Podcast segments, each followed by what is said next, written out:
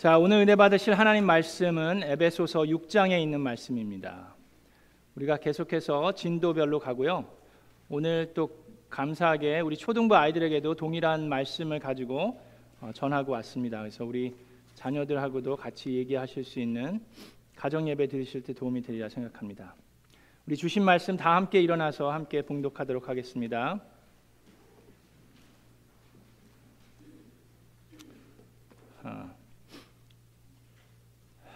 자, 에베소서 6장 10절부터 끝으로 말합니다. 여러분은 주님 안에서 그분의 힘찬 능력으로 굳세게 되십시오. 하나님이 주시는 온 몸을 덮는 갑옷을 입으십시오. 우리의 싸움은 인간을 적대자로 상대하는 것이 아니라 통치자들과 권세자들과 이 어두운 세계의 지배자들과 하늘에 있는 악한 영들을 상대로 하는 것입니다.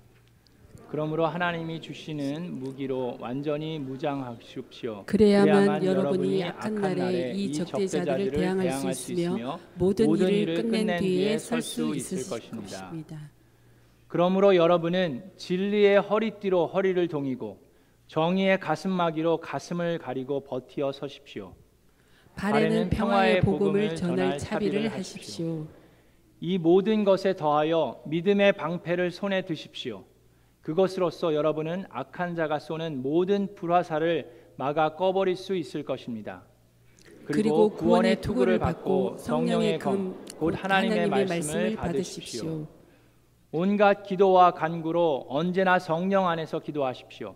이것을 위하여 늘 깨어서 끝까지 참으면서 모든 성도를 위하여 간구하십시오. 또 나를 위하여 기도하기를 내가 입을 열 때에 하나님께서 말씀을 주셔서 담대하게 복음의 비밀을 알 수 있게 해달라고 하십시오. 나는 사슬에 매어 있어 함께 읽습니다. 나는 사슬에 매어 있으나 이 복음을 전하는 사신입니다. 이런 형편에서도 내가 마땅히 해야 할 말을 담대하게 말할 수 있게 기도하여 주십시오. 아멘. 이것은 하나님의 말씀입니다. 자 앉으시기 전에 아, 자 일단 제가 주보를 놓고 왔는데 그 주보 하나 저 갖다 주시고요. 옆에 있는 분과 인사를 하시는데 그냥 이렇게 이렇게만 하지 마시고 정말로 제가 하는 얘기를 예, 들어주시면 고맙겠습니다. 그 집사님 쓰셔야 되니까 예, 이거 보겠습니다. 자 어떻게 인사하시냐면 아, 잘 오셨습니다. 반갑습니다. 하늘 복 많이 받으세요. 하나님의 미라클이 됩시다. 그거를 다 하셔야 돼요. 예. 자, 잘 오셨습니다. 반갑습니다. 하늘 복 많이 받으세요. 하나님의 미라클이 됩시다. 자, 주변에 분과 인사하고 앉겠습니다. 잘 오셨습니다. 반갑습니다. 하늘 복 많이 받으세요. 하나님의 미라클이 됩시다.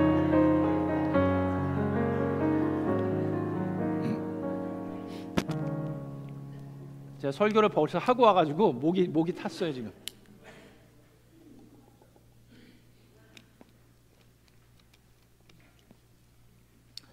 자 요즘에 한류가 세계를 휘잡고 있습니다. 그 한국 드라마가 뭐 넷플릭스나 아마존 프라임 같은데 뭐 여러 개가 있고 한국 사람만 보는 게 아니라 아시아계만 보는 게 아니라 전 세계적으로 남미며 뭐 아프리카까지 또 중동에까지 유럽에까지 미국에까지 전 지역에 전 세계에 케이팝 드라마가 아주 난립니다. 자 그런데 안타까운 게 있습니다. 그 한국 드라마를 보면은 기독교인들, 이 크리스천들, 교회 다니는 사람들이 많은 경우 위선자로 이렇게 묘사됩니다. 아니면 이제 사기꾼으로 묘사가 되는 경우가 참 많은데 절에 다니는 스님이나 천주교 신부님 같은 분들을 뭐 사기꾼이나 그렇게 묘사하는 경우는 극히 드문데 유난히 기독교인들, 교회 다니는 사람들을 이렇게 비하하는 그렇게 묘사하는 드라마가 많다라고 합니다. 그래서 그런 것들을 보면은 정말로 기독교는 아니다. 교회는 다닐 때가 아니다 라는 생각이나 느낌이 드는 경우가 많다라고 합니다. 왜 그럴까요? 왜 한국의 그런 방송국에서 그런 식으로 기독교를 교회 다니는 사람들을 그리스도인들을 그렇게 묘사할까요? 사실상 알고 보면은 기독교처럼 교회처럼 사회 그 봉사나 이렇게 사회 참여를 하는 그런 단체도 드뭅니다. 물론 불교에서도 하고 천주교에서도 사회 봉사를 많이 하지만 기독교야말로 많은 사회 봉사를 하고 있습니다. 어저께만 해도 한국에서 세계 선교 십자가를 대표하시는 목사님이 오셨어요. 그분이 하시는 사역이 뭡니까? 세상에서 다 고립되고 아무도 받아주지 원치 않는 알코올 중독자들, 마약 중독자들 그런 사람들한테 맞아가면서 목사님이 연로하신데 맞아가면서 사역을 하세요. 그분들의 중독으로부터 복음을 통해서 해결할 수 있도록. 근데 그런 그런 분들만 돕는 게 아니라 저는 그걸 잘 몰랐었는데 미국이나 호주나 이 뉴질랜드나 한국 어린 아이들이 입양을 가게 되는 경우가 있는데 뭐 한 살 때 입양을 가는지 어려, 어린 나이에 입양을 가는데 그 아이들이 미국에서 생활을 하면서 10대 말이 됐을 때 가정의 파탄이나 뭐 알코올이나 마약의 중독으로 인해서 감옥소를 가는 아이들이 많이 있답니다. 근데 영주권을 받았어도 입양이 됐으니까 영주권이 있을 거 아니에요. 근데 영주권을 받았어도 1년 이상 감옥에 있으면은 그 추방을 당할 수가 있어요. 그럼 그 아이들은 입양을 받았기 때문에 한국에 가족도 없고 여기서 뭐 평생을 살았기 때문에 한국에 대해서 아는 것도 없고 한국 말도 할 줄 모르고 한국 음식이나 문화도 모르는데 한국으로 추방을 당하는 거예요. 그럼 추방을 당했으니까 뭐 한국으로 들어가긴 하지만 아무도 어디 누구도 사회에서 받아주고자 하는 데가 없습니다. 그런 그런 아이들을 십자가 선교회에서 받아서 한국 문화에도 적응하고 복음으로 아이들을 변화시키는 사역을 하는 게 그 어저께 오셨던 목사님이 하시는 사역이에요. 그래서 여러분들이 좀 많이 오셔서 참여하셨으면 좋았을 텐데 듣지 못하신 분들은 또 책을 몇 권 두고 가셨는데 여러분들이 책을 통해서 이게 간증 책입니다. 그래서 어떤 사역들이 있었고 어떤 사람들이 변화받았는지 예배 마치신 후에 안내 데스크에 들리셔서 어, 책을 구매하셔서 하실 수도 있고 또 같이 오셨던 그 권사님도 두 분 다 시각 장애인이신데 그렇게 사역을 하고 계세요. 그래서 그분의 찬양 CD도 있으니까 여러분들 원하시는 분들은 구매하시고 책을 판매한 가격이나 또 여러분들이 거기에 헌금하고 싶으신 분들은 그 안내 데스크를 통해서 하시면 전액이 다 그쪽 사역하실 수 있게 그쪽으로 가게 됩니다.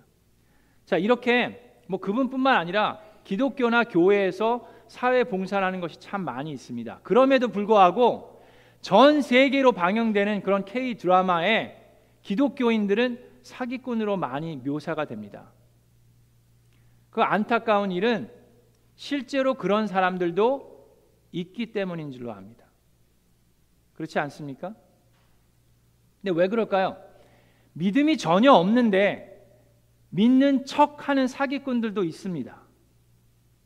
그런데 그렇지 않고 믿음이 있기는 있지만 그 믿음이 연약하여서 사탄과 마귀의 이 영적 전쟁에서 참패를 당하고 있기 때문에 하나님을 욕먹이는 경우들도 종종 있습니다.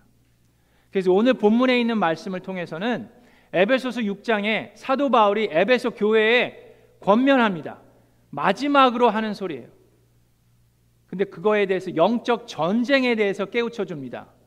우리는 지금 전쟁 중입니다 라고 깨우쳐 주는 거예요. 그래서 여러분 전신 갑주를 입어야만 합니다 라고 알려주고 있는 말씀입니다. 그래서 여러분 이 본문 말씀을 이해하기 위해서는 에베소를 좀 이해해야 됩니다. 에베소는 소아시아의 3대 대도시 중에 하나였어요. 그래서 항구, 항구도 있고 무역이 아주 활발하게 이루어지는 도시였습니다. 거기 안에는 50개가 넘는 큰 신전들이 있었어요. 우상을 숭배하는 신전이 있는데 그 중에 하나는 7대 불가사리라고 불리는 신전이 있는데 그게 규모가 어마어마합니다. 기둥 하나가 17m가 되고 그게 100개가 넘는 기둥이 있고 그 신전 뜰 안에는 한 번에 5만 명이 모일 수 있는 그 신전 뜰이 있는 그 그런 아주 놀라운 7대 불가사리라고 불려지는 신전도 있었어요. 사도 바울이 2차 전도 여행 때 그곳에 가서 지내면서 복음 사역을 하고 많은 하나님의 기적들을 이루었습니다. 그래서 마술사들이 자기의 마술 책들을 불태우는 일들도 있었어요. 그리고 브리스길라와 아굴라 아시죠? 그들이 거기서 머물면서 사역을 하기도 했습니다. 그래서 초창기 때에는 에베소 교회에 하나님의 그리스도의 사랑으로 가득 찼었어요. 근데 시간이 지나면서 이 에베소 교회도 조금씩 조금씩 사람들끼리 다투기 시작하는 모습이 일어났습니다. 이 에베소서를 잘 들여다보면 그 안에도 가족끼리 이 관계에 있어서 가족끼리도 갈등이 일어나기 시작했고 교회 안에 성도끼리도 서로 갈등이 일어나서 분열과 어려움을 겪게 되는 모습을 말씀 속에 우리는 알 수 있습니다. 그래서 사도 바울은 에베소에 있는 교인들에게 6장에 걸치는 짧은 서신이지만 이 안에 그리스도의 생활에 필요한 아주 알찬 복음의 내용들이 다 들어가 있어요. 그 중에서 끝 부분입니다. 오늘 말씀 끝 부분인데 자, 오늘 말씀 한 절 한 절을 보면서 어떻게 영적 전쟁에 임해야 되는지 우리가 보도록 하겠습니다. 10절에 보니까 끝으로 말합니다. 여러분은 주님 안에서 그분의 힘찬 능력을 받아 굳세게 되십시오. 라고 얘기합니다. Finally be strong in the Lord and in his mighty power. 여러분 우리가 영적 전쟁에서 이기려면 좀 힘이 세야 돼요. 힘찬 능력을 받아야 되는데 여기 보니까 뭐라 했어요? 주님 안에서 그분의 힘찬 능력을 받아 굳세게 서십시오. 여러분 그리스도인들이 왜 자꾸 넘어지는지 아세요? 그리스도인들이 자꾸 넘어지는 이유 중에 가장 큰 이유는 본인들이 너무 세서 그래요. 강한 사람일수록 사탄과 마귀의 쓰임을 받든지 틈을 타서 공격을 당하고 넘어지는 경우가 있습니다. 강한 나물수록 부러질 수가 있어요. 나의 자아가 너무 강해서일 수도 있고, 나의 자존심이 너무 강해서일 수도 있고, 내가 아는 게 너무 많아서일 수도 있고, 내가 강하면 강할수록 하나님께서 능력을 부어주시기가 힘이 듭니다. 우리 계속 배웠죠. 계속 배운 내용 계속하는. 나를 비워야 돼요.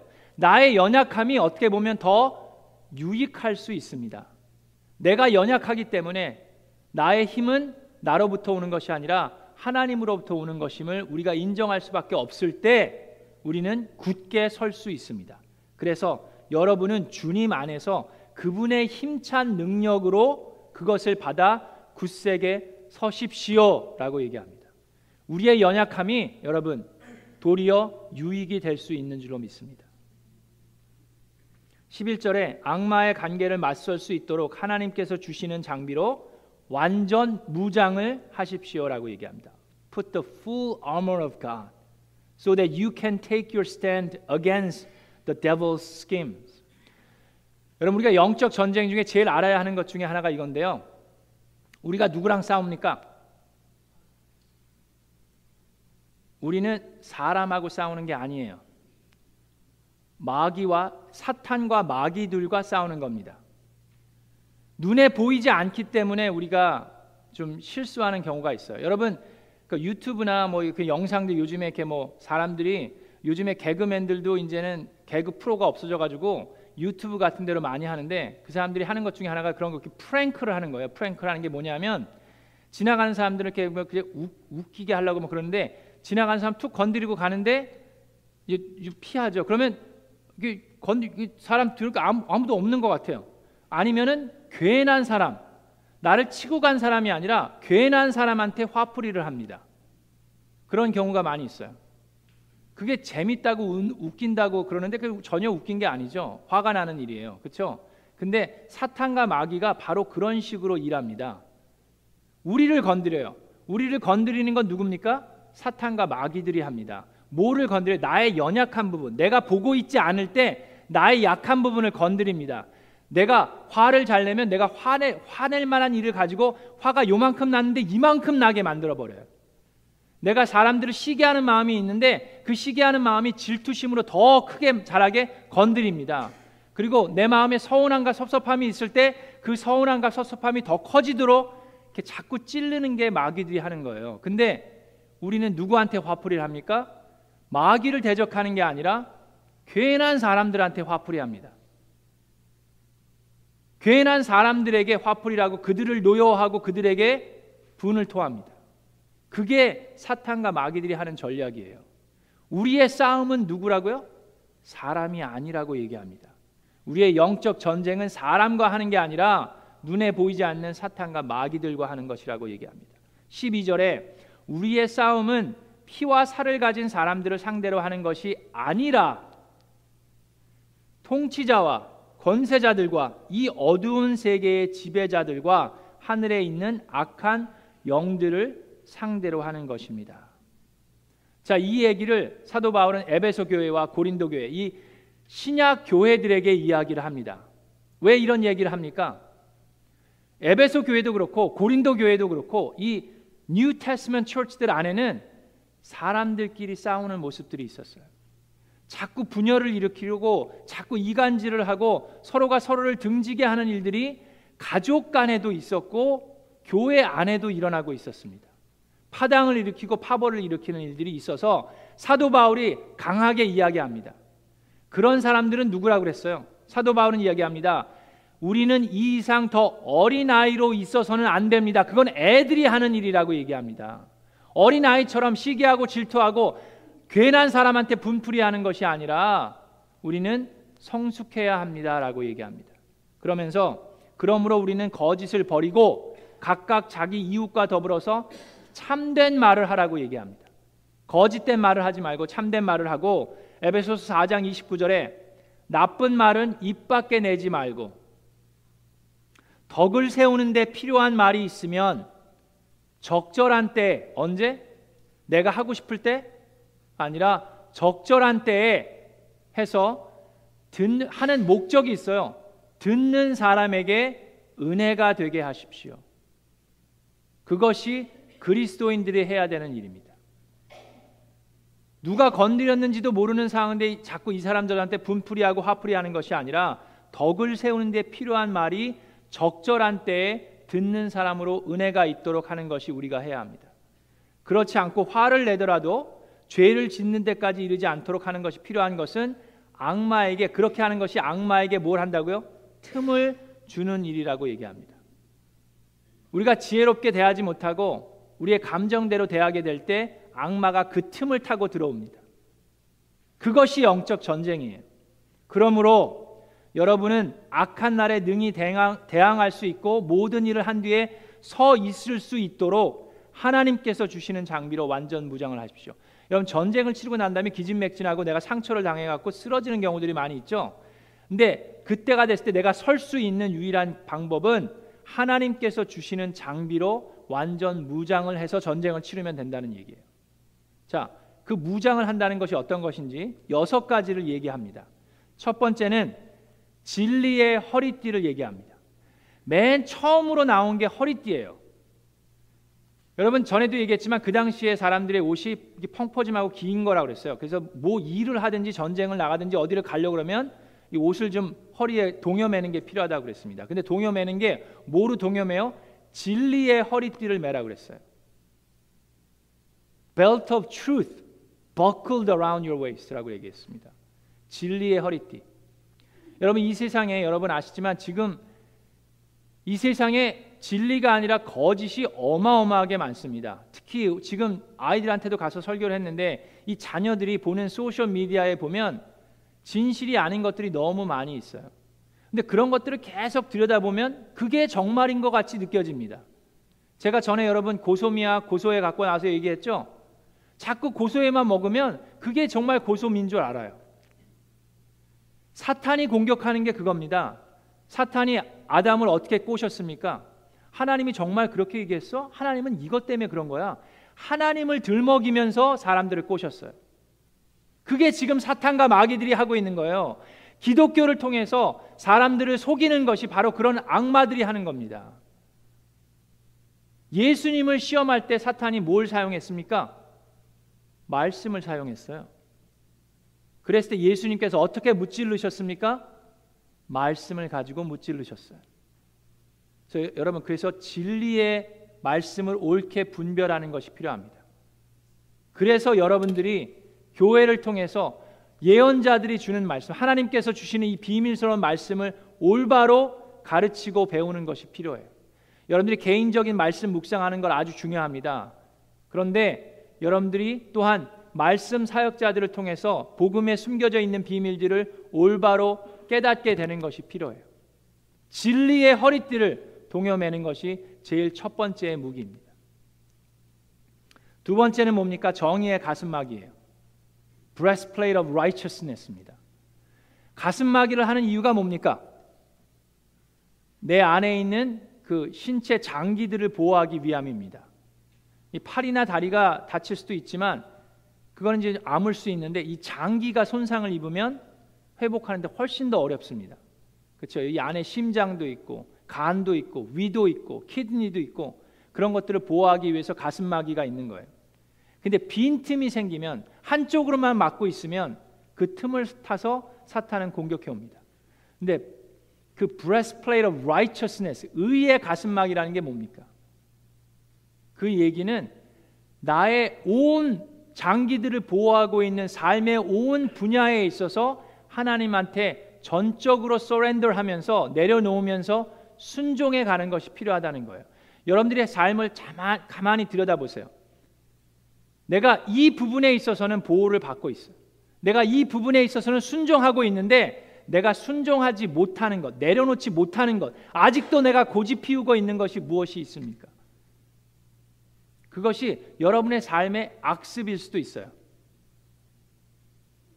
뭐 그것이 술일 수도 있고 담배일 수도 있고 다른 것일 수도 있습니다. 여러분 아시겠지만 술을 많이 마시면 장기들이 파손된다고 그래요. 근데 마찬가지로 그 술이나 알코올 같은 것들로 인해서 어저께 그 목사님이 그 알코올 중독자들에 대한 얘기를 식사하면서 하셨는데 한국에 너무나도 술 때문에 문제가 많아요. 식사할 때마다 한잔하고 간식 먹을 때마다 한잔하면서 술로 인해서 고통받는 사람들이 참 많이 있습니다. 술뿐만 아니라 뭐 인터넷이나 다른 것들을 통해서 그 악습을 내가 내려놓지 못하면 그 빈틈을 타서 사탄이 공격해 올 수도 있습니다. 물질일 수도 있습니다. 내가 하나님께 11조를 드려야 하지 마음은 있는데 내 경제적으로 상황이 안 되는 것 같아서 11조를 드리지 못하고 그거를 갖고 계속 스트럭을 하는 사람이 있을 수 있어요. 그럼 그 틈을 타서 사탄과 마귀는 계속해서 공격할 수 있습니다. 결단이 필요하고 용기가 필요한데 그럴 때 하나님께서 하나님을 신뢰하고 의지하는 것을 보여줄 수 있는데 내가 물질적으로 연약하여서 그걸 내려놓지 못하는 부분이 있을 수 있습니다. 내 삶의 전체적인 모습을 하나님 앞에 순종함으로 나아가는 것이 나의 의로 가슴막이를 막는 거예요. 나의 장기들을 보호하는 겁니다. 세 번째, 평화의 복음을 전하는 신발이 있습니다. 신발, 이 발의 역할은 뭡니까? 우리의 육신을 옮기는 거. 이곳에 갔다 저곳에 갔다 하죠. 근데 그냥 가는 게 아니라 뭐라 그랬어요? 평화의 복음을 전하는 발이라고 그랬습니다. 그냥 복음을 전하는 것도 아니라 무슨 복음이요? 평화의 복음이라고 얘기했습니다. 평화의 복음을 전하기 위해서는 우리가 무엇이 필요합니까? 용서가 필요합니다. 평화를 주장하기 위해서는 용서가 필요하고 화해가 필요해요. 우리가 용서 못하는 경우가 많이 있는데 그건 뭡니까? 나에게 상처를 준 것, 나를 괴롭힌 것을 자꾸 기억합니다. 근데 우리가 생명의 삶을 통해서 우리의 삶 공부를 통해서 배운 것이 뭐예요? 용서라는 것은 뭐라고 그랬습니까? 기억하지 않는 게 아니라 기억이 나요. 어떻게 할 수가 없어요. 근데 내가 악을 악으로 갚지 않겠다라는 결단이에요. 이 사람이 나에게 상처를 줬는데 내가 복수하지 않겠다라는 결단이 용서라고 배웠습니다. 그것이 우리의 결단이에요. 인내하면 참는 것. 그래서 우리가 평화의 복음을 합니다. 성경에서 이렇게 말씀합니다. 로마서 12장 10절에 형제의 사랑으로 서로 다정하게 대하며 존경하기를 서로 먼저 하십시오. 저 사람이 나를 존경하면 내가 그제서 존경하는 게 아니라 존경하기를 어떻게 하라고요? 서로 먼저 하십시오. 저 사람이 나에게 안 좋은 소리를 해도 내가 먼저 사랑하는 마음으로 서로 어떻게 대해요?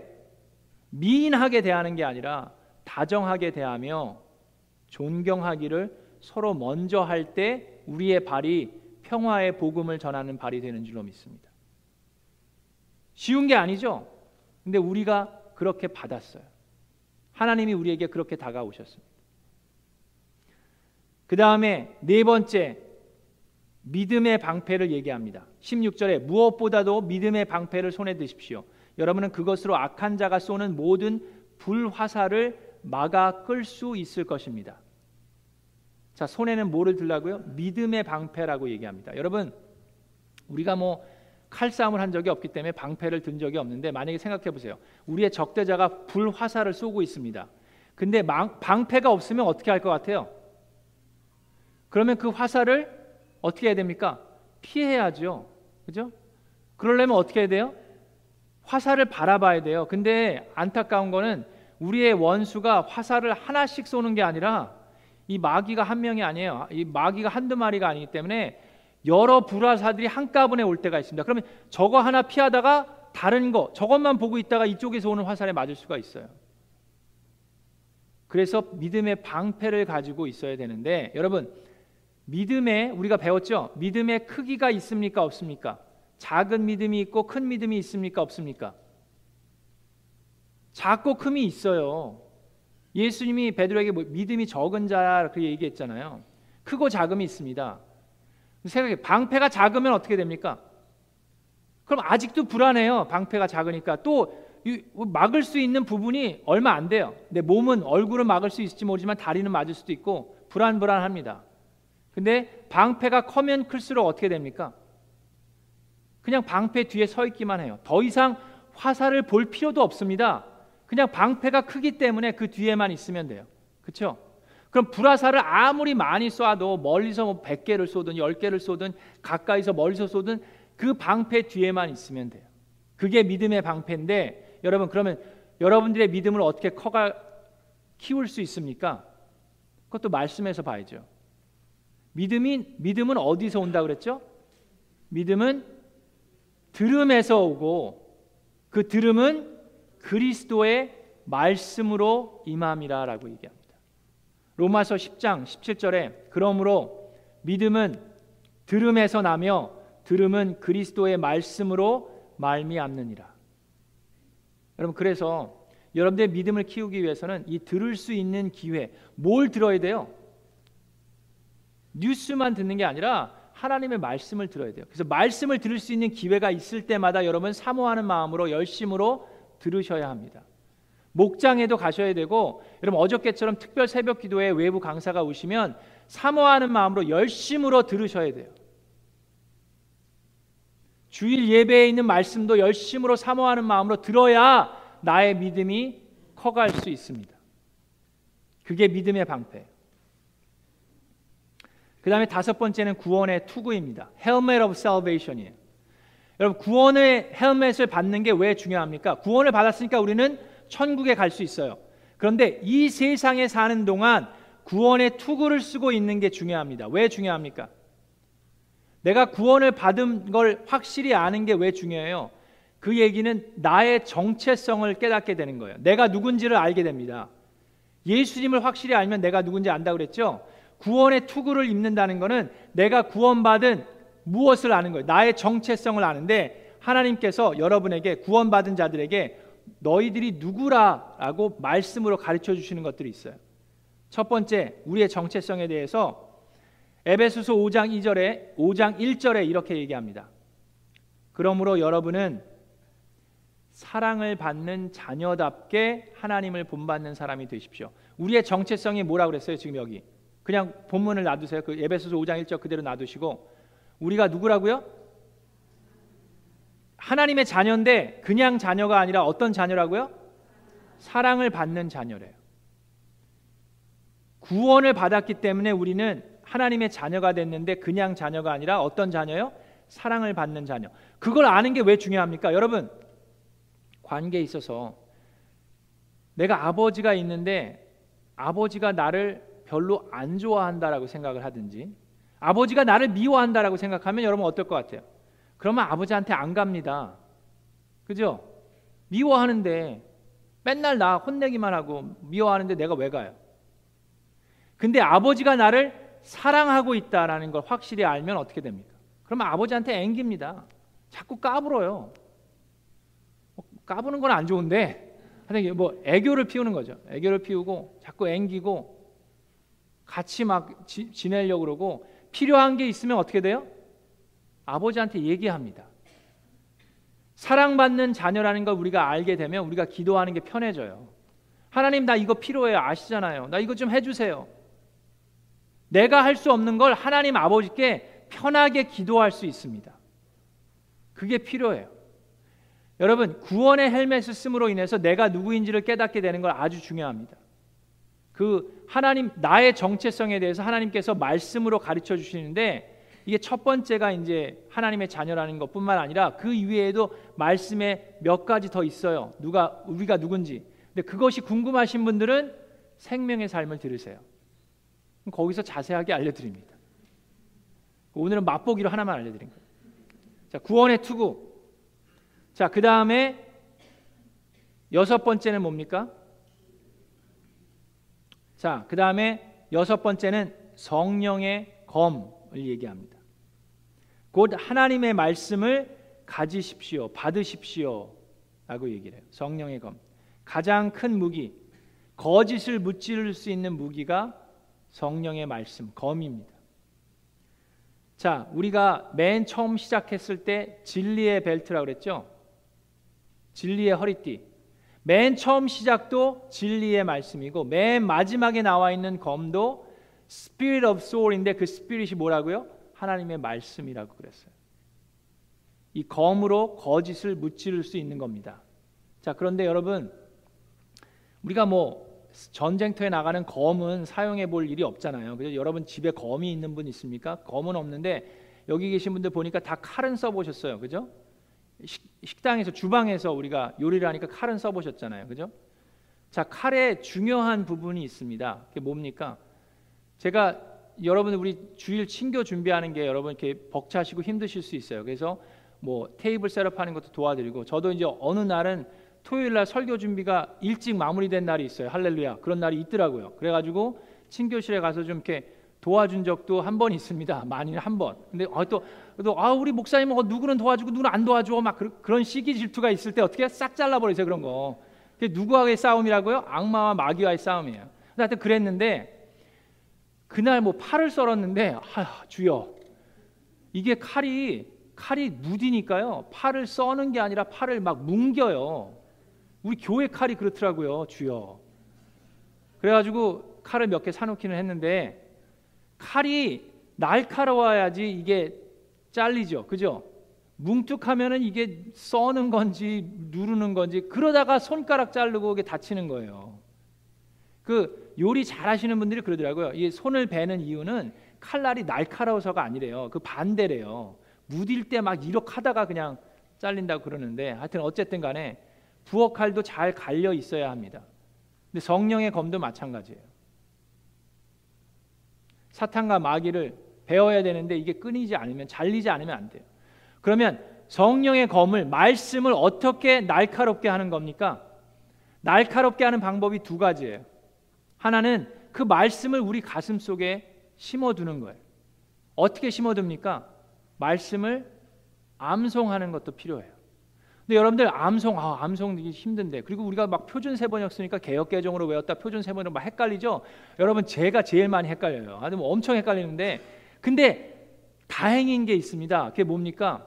성경 구절을 word for word 다 암송하지 않아도 기억나는 부분이 있잖아요. 그죠? 그 기억나는 부분을 요거를 가지고 기억나는 부분만 찾으면 나머지는 구글이 다 찾아줍니다. 그래가지고 그것만 찾으면 그 구조를 찾을 수가 있어요. 인터넷에 개혁 개정 표준 세 번역 다 나옵니다. 그래서 한두 단어만 여러분 기억하셔도 그 말씀을 가지고 내가 마음에 새길 수가 있어요. 그게 첫 번째 방법이고 그 암송하는 거예요. 두 번째 방법은 그 말씀을 사용해야 됩니다. 아무리 칼이 날카로워도요. 그냥 찬장에 넣, 처박아 놓고 쓰지를 않으면 아무 쓸모가 없어요. 우리가 삶에 자꾸 그 말씀을 사용해야 돼요. 여러분, 내가 화가 날 때 어떻게 됩니까? 칼을 써야 돼요. 주여, 말씀, 말씀에서 뭐라 그랬지? 아, 그래. 아까 그랬지? 우리가 할 말은 뭐라고요? 나쁜 말은 입 밖에 내지 말고 덕을 세우는데 필요한 말. 그 덕을 세우는데 필요한 말. 그것만 찾아도 하나님의 말씀이 나와요. 그러면 어떻게 돼요? 그런 말 적절한 때에 해서 듣는 사람으로 은혜가 되게 하면 되는 거예요. 그거를 연습하는 게 말씀, 성령의 검을 사용하는 겁니다. 그래서 말씀을 일단 마음에 새겨야 되고 사용이 필요할 때 그게 떠올라야 돼요. 그래서 그걸 찾아서 그대로 사용하면 되는 겁니다. 그리할 때 우리가 전신 갑주를 입는 거예요. 그래서 영적 전쟁에 사탄과 마귀들을 물리칠 수 있는 그 방법입니다. 그리고 마지막으로 에베소서에서 사도 바울이 간곡하게 얘기하는데 이 전신 갑주 여섯 개의 이 장비들을 얘기했어요. 그 다음에 마지막으로 하는 소리가 뭡니까? 이것을 우리가 무장 해제를 하지 않고 이것을 계속해서 입고 사탄과 마귀들과 싸울 수 있는 방법은 기도라고 얘기를 해요. 자, 뭐라고 말씀합니까? 18절에 온갖 기도와 간구로 늘 성령 안에서 기도하십시오. 또 이것을 위하여 늘 깨어서 끝까지 참으며 모든 성도를 위하여 간구하십시오. 누구를 위해서 간구해요? 나만을 위해서 간구하는 게 아니라 모든 성도를 위해서 간구하는. 여러분, 우리는 믿음의 공동체입니다. 우리 혼자 싸우는 게 아니라 함께 싸우는 거예요. 내가 아무리 믿음의 방패가 커도 옆에 있는 사람들이 연약하면 내 방패로 같이 막아줘야 됩니다. 옆에 있는 사람이 창, 차, 칼이 없으면 내 칼을 함께 싸워야 돼. 우리는 함께 가는 믿음의 공동체입니다. 그래서 연약한 부분이 있으면 내가 채우려고 노력해야 돼요. 교회는 공평한 데가 아닙니다. 교회는 연약한 자를 넉넉한 자들이 돕고 서로 함께 기도하는 것이에요. 그래서 성도들을 위해서 함께 기도해야 됩니다. 그 다음에 19절, 20절에 중요한 말씀이 있어요. 내가 내 입을 열 때, 지금 사도 바울이 교회에 하는 얘기예요. 사도 바울이 입을 열때 하나님께서 말씀을 주셔서 담대하게 복음의 비밀을 알릴 수 있도록 나를 위하여 기도하여 주십시오. 자, 지금 누가 얘기하는 거예요? 사도 바울. 사도 바울이 누굽니까? 신약을 다 쓴 사람이에요. 사도 바울 예수 그리스도를 직접 만나고 성령이 충만한 분인데 그럼에도 불구하고 사도 바울이 에베소 교회에 기도 요청을 합니다. 복음의 비밀을 알릴 수 있도록 나를 위해서 기도해 주십시오. 미라클랜드 성도 여러분, 여러분은 누구를 위해서 기도해야 됩니까? 사도 바울을 위해서 기도해야 돼요? 사도 바울은 여러분을 위해서 기도하고 있어요, 지금. 누구를 위해서 기도해야 됩니까? 말씀 사역자들을 위해서 기도해야 돼요. 말씀 사역자가 어떻게 해요? 복음의 비밀을 알릴 수 있도록 나를 위해서, 저를 위해서 기도하셔야 됩니다. 성도, 목사가 성도님들을 위해서 기도하는 것은 당연한 거예요. 마찬가지로 성도님들이 목회자를 위해서 기도하는 것 또한 당연한 것입니다. 그래야지 복음의 비밀을 알릴 수 있어요. 20절에 나는 사슬에 매어 있으나 지금 사도 바울은 지금 옥에 갇혀 있어요. 옥중 서신을 쓰는 겁니다. 사슬에 매어 있으나 이 복음을 전하는 사신입니다. 그 어려운 환경에 있음에도 불구하고 복음을 전해요. 이런 형편에서도 내가 마땅히 하여야 할 말을 담대하게 말할 수 있게 기도해 주십시오. 우리는 감옥에 갇히는 일이 없죠. 어제 오신 목사님은 사업이 부도가 나고 감옥에도 가셨어요. 거기서 말씀을 은혜를 받으셨는데 뭐 우리야 뭐 감옥 갈 일이 없어야 되고 없기를 바라지만 우리에게 처해 있는 상황에서도 우리는 마치 감옥에 갇혀 있는 것처럼 생활할 때가 있어요. 우리가 스스로 우울해지고 힘들어질 때가 있습니다. 말씀 사역자들도 우울해지고 힘들어질 때가 있어요. 그래서 여러분 저를 위해서 기도하시는데 육적으로만 건강한 게 아니라 영적으로도 건강할 수 있도록 기도하셔야 됩니다. 여러분들도 사기치면 안 되지만 목사가 사기치면 어떻게 됩니까? 그럼 큰일 나요. 그 욕 먹는 거예요. 그래서 그런 드라마를 보면 화가 나기도 하지만 속이 타고 안타깝고 애처로워요. 그래서 우리도 우리 스스로도 완전 무장을 해야 되지만 우리 온 성도를 위해서 기도해야 되고 우리 말씀 사역자들 위해서 함께 기도하여서 우리 모두가 다 이 영적 전쟁에 쓰러지지 않고 참패해서 하나님의 영광을 가리는 것이 아니라 예수 그리스도의 영광, 하나님의 영광을 위해서 귀하게 쓰임 받는 미라클랜드 침례교회가 되기를 주 예수 그리스도의 이름으로 축원합니다.